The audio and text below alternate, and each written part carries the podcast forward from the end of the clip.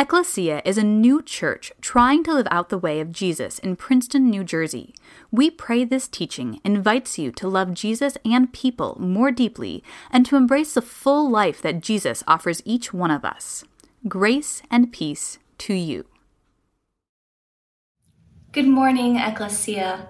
My name is Ashley Malacker, and I am one of the Princeton Seminary interns for this academic year. Now, I am standing in my room, looking outside the window, and it is an absolutely beautiful day. I wish that I could actually be with you all, but these are strange times that we are living in. So, we are going into the second week of our series, The Next Right Thing Simple Obedience for a Complex Christmas. This week, we are starting on the theme of contentment for this season. What does it mean to be content?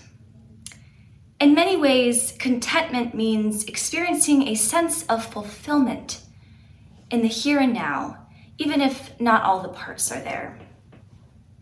We've probably all heard the famous Christmas song that goes like this Mary, did you know that your baby boy would one day walk on water? Mary, did you know that your baby boy would save our sons and daughters? Did you know that your baby boy has come to make you new? This child that you've delivered will soon deliver you. It's really a great tune. The lyrics go on to mention the miracles Jesus would perform, like giving sight to the blind man and calming the storms with his hand. The chorus goes on to repeatedly ask, Mary, did you know? Did you know? But Mary, did you really know? The singer keeps singing, Mary, did you know? I think you get the point. As we look deeper into what Mary's song of praise means in Luke, I think Mary actually did know. Maybe she didn't know everything, but she had a fairly good idea that something was already happening. And she certainly knew the child now growing in her womb would not only make her new and deliver her, but he would also continue to bring salvation to all humanity. I would also go a step further to say Mary didn't need to know. She didn't need to know everything because of the deep faith she already had in the Lord. There is something about Mary that other characters in her larger narrative did not have, and that was precisely how she believed God's message sent by Gabriel. But Mary's faith is not just her own. She directs this hymn to her faith grounded in a God who historically rescues and delivers the people of Israel. In Luke chapter 1 alone, we see an interconnected thread of narratives beginning from the Old Testament to the time of Jesus' upcoming birth. First, we see direct comparisons from Mary's song to Hannah's song of praise in 1 Samuel 2 after Hannah praises God for granting her a son who would also give his life in service to God like Jesus.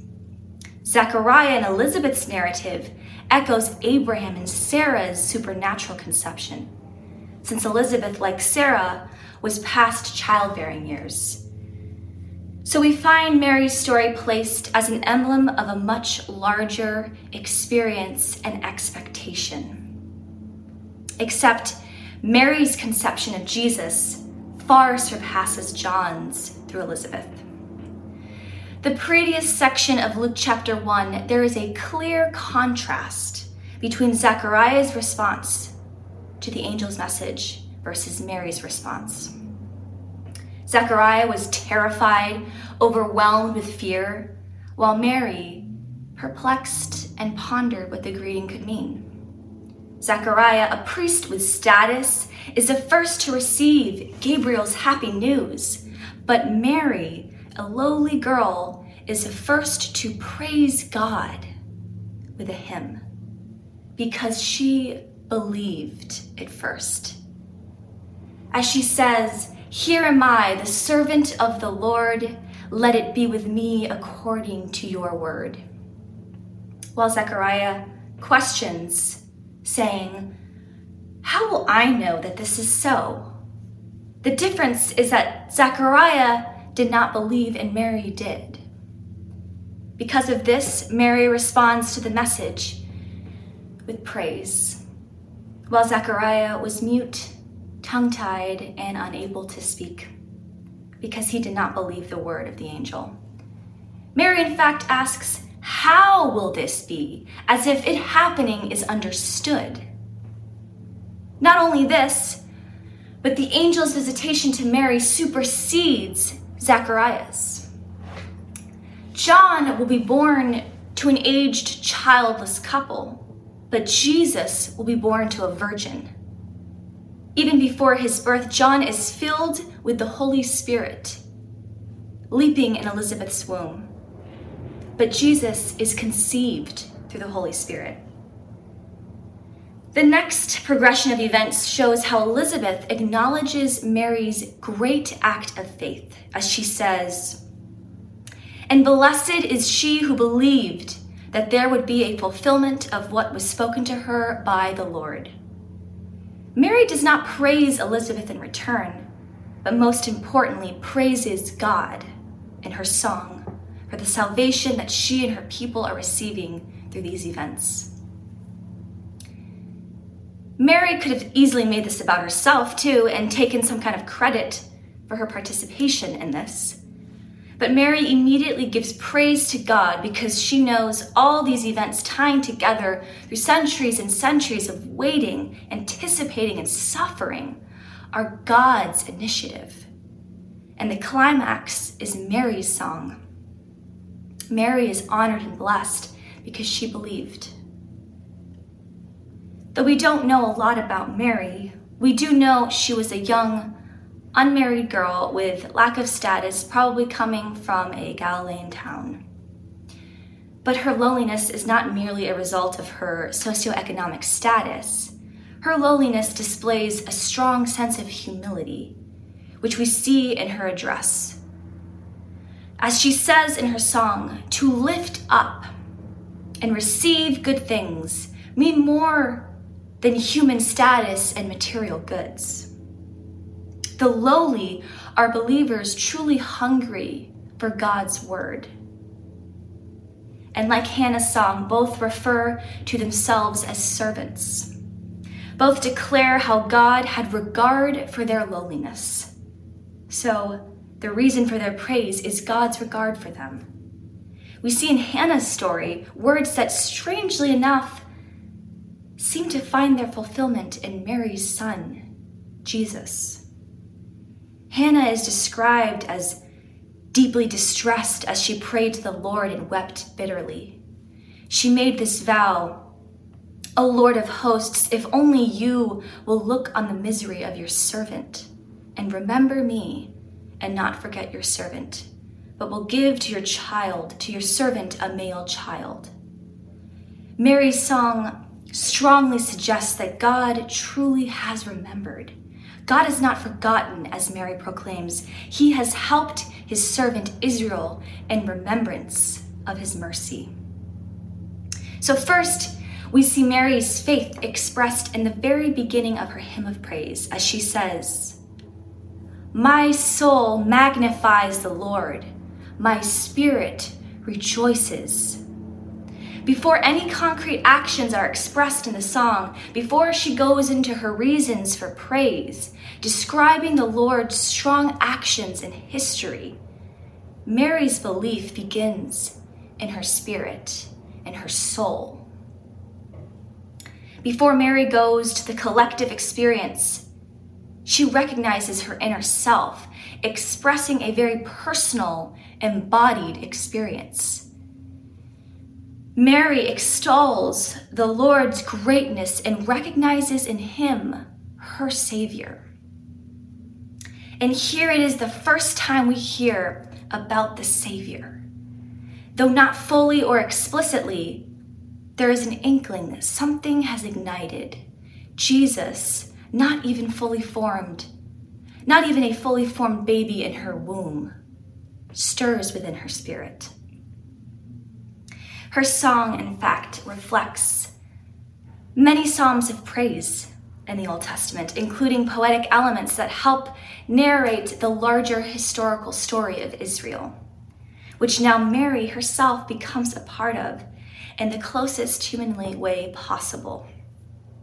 And what's interesting is that the term applied in the song is to the Lord of the Old Testament, not Jesus yet. Mary does not over anticipate what Jesus will do or guess what he could do. Mary remembers what God has done. And now, with this new message through the angel, that is enough for her to believe and praise, to rejoice in this moment of fulfillment, which, though in the beginning stages, is still enough. Mary's faith believes in a God who remembers and so she too will recall what God did in the past. Mary's praise for what God had done to her personally now expands to include what God does in history and God's action in society as a whole. Mary begins to reference God's wonderful works done for Israel in the Old Testament. This is shown through strong verbs that show the action of God. We see this motion of God looking upon Mary, insignificant, economically and socially poor, and lifting her up from lowliness to exaltation. Mary is made to contrast her humble status with the Lord's greatness. Mary recalls how God scattered the proud, brought down the powerful, lifted up the lowly, filled the hungry with good things and sent the rich away empty. As one commentator puts it, Mary's song twice moves from short, rhythmic sentences with initial strong verbs to a, lar- to a longer sentence that puts God's mercy in the perspective of the ages. And here we see dramatic reversals take place. God has overturned society in favor of the oppressed and the opposites of the lowly were not simply the rich, but included the proud, the arrogant, or those who felt no need of God. We also see God described as showing strength with his arm, which references God's power demonstrated in the Exodus and the parting of the Red Sea with God's great saving acts toward Israel in ancient times. God's right arm rescued the slave people from bondage and oppression for hundreds of years. And it's all connected to this overarching promise that God has with God's people. God's actions appear in the past tense to show that what God did in the past, God will continue to do age after age. This is the hoped for salvation. Mary's song does not refer to philosophical theology about God's essence, but rather recalls how God's actions point towards God's essence. We first see this action in the holiness of God. Mary says, For the mighty one has done great things for me, and holy is his name. Mary does not say, and Jesus is his name, or even the Lord is his name. Rather, she calls God by God's action. That's how she knows. Holy is his name. Mary knows her deliverer's name because she has experienced the effect of God's mercy. Every section of this song also points to divine mercy, which spans the ages. As it says, his mercy is for those who fear him from generation to generation, and in remembrance of his mercy to Abraham and to his descendants forever. God's mercy remembered is a powerful image for God's enduring commitment to Israel through an everlasting covenant.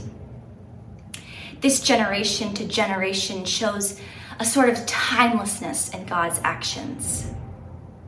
And now, God's strength is not an aggressive, boisterous display of power.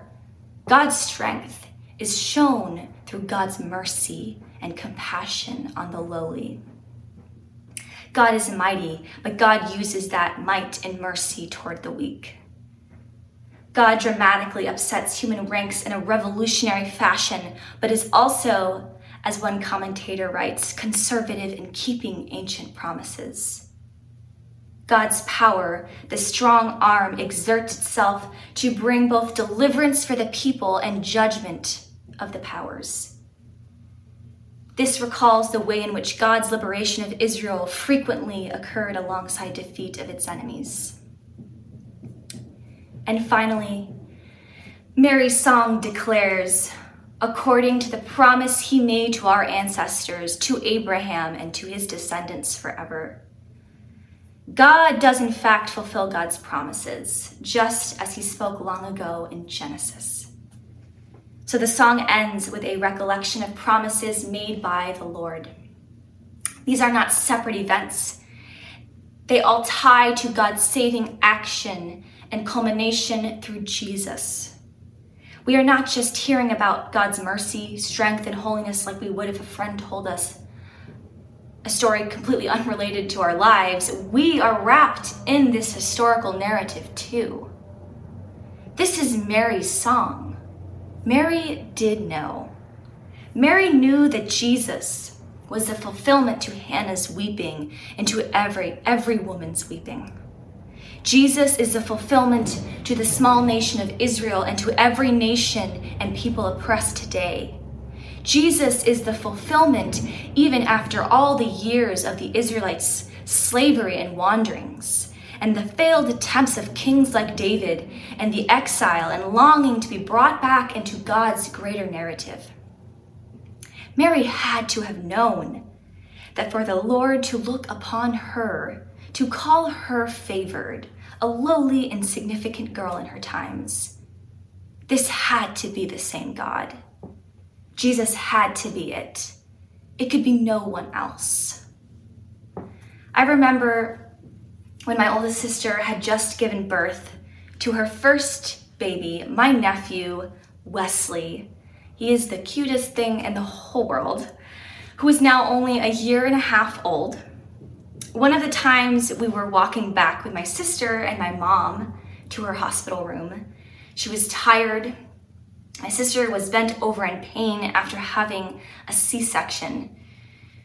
We both looked over to an area where the nurses were taking care of many newborn babies, which to me looked pretty similar, but not for my sister. As the mother, she knew exactly which one was Wesley, as she pointed, that one, that's him. At that point, Wesley was barely a few days old, but she knew. Now, I'm not a mother, but I don't think we have to be to grasp the heart of Mary's song. She extends her faith and level of certitude as a collective experience for others to believe as well in saying, My Savior there is no greater connection and experience than this. Mary declares, My soul magnifies the Lord, and my spirit rejoices in God, my Savior. How could Mary not know, hearing all these active descriptions of Jesus from the angel? Great, Son of the Most High, superseding David's lineage, reigning over the house of Jacob forever. The child will be holy. All these descriptions matched perfectly the God she already believed in. These descriptions of Jesus are the God Mary is already praising in her song. And we are given the gift to have that faith, a closeness like none other with Jesus, our Savior, too. Ecclesia, even during such complex and challenging times as these. Struggling through a vicious pandemic that has taken millions of lives and left our souls aching for connection and community. Mothers still weep. Black and brown lives still seek justice after years of suffering and present violence that we see today. The proud and arrogant, too, still alienate themselves from God's mercy. So, what is God doing this Advent in 2020? And what can we do? I have this strange feeling that the world feels smaller than ever. Smaller than ever before, even though the pandemic has literally blocked national borders, keeping people locked in their homes and states. In some ways, we are closer than ever because COVID has affected nearly everyone on the globe in some way or another. It has both united us through a shared common experience and separated us both physically and politically through systemic inequalities that are clearer than ever.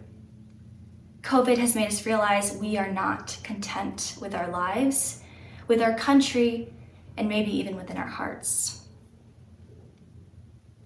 How can we be like Mary and experience fulfillment, contentment in this season?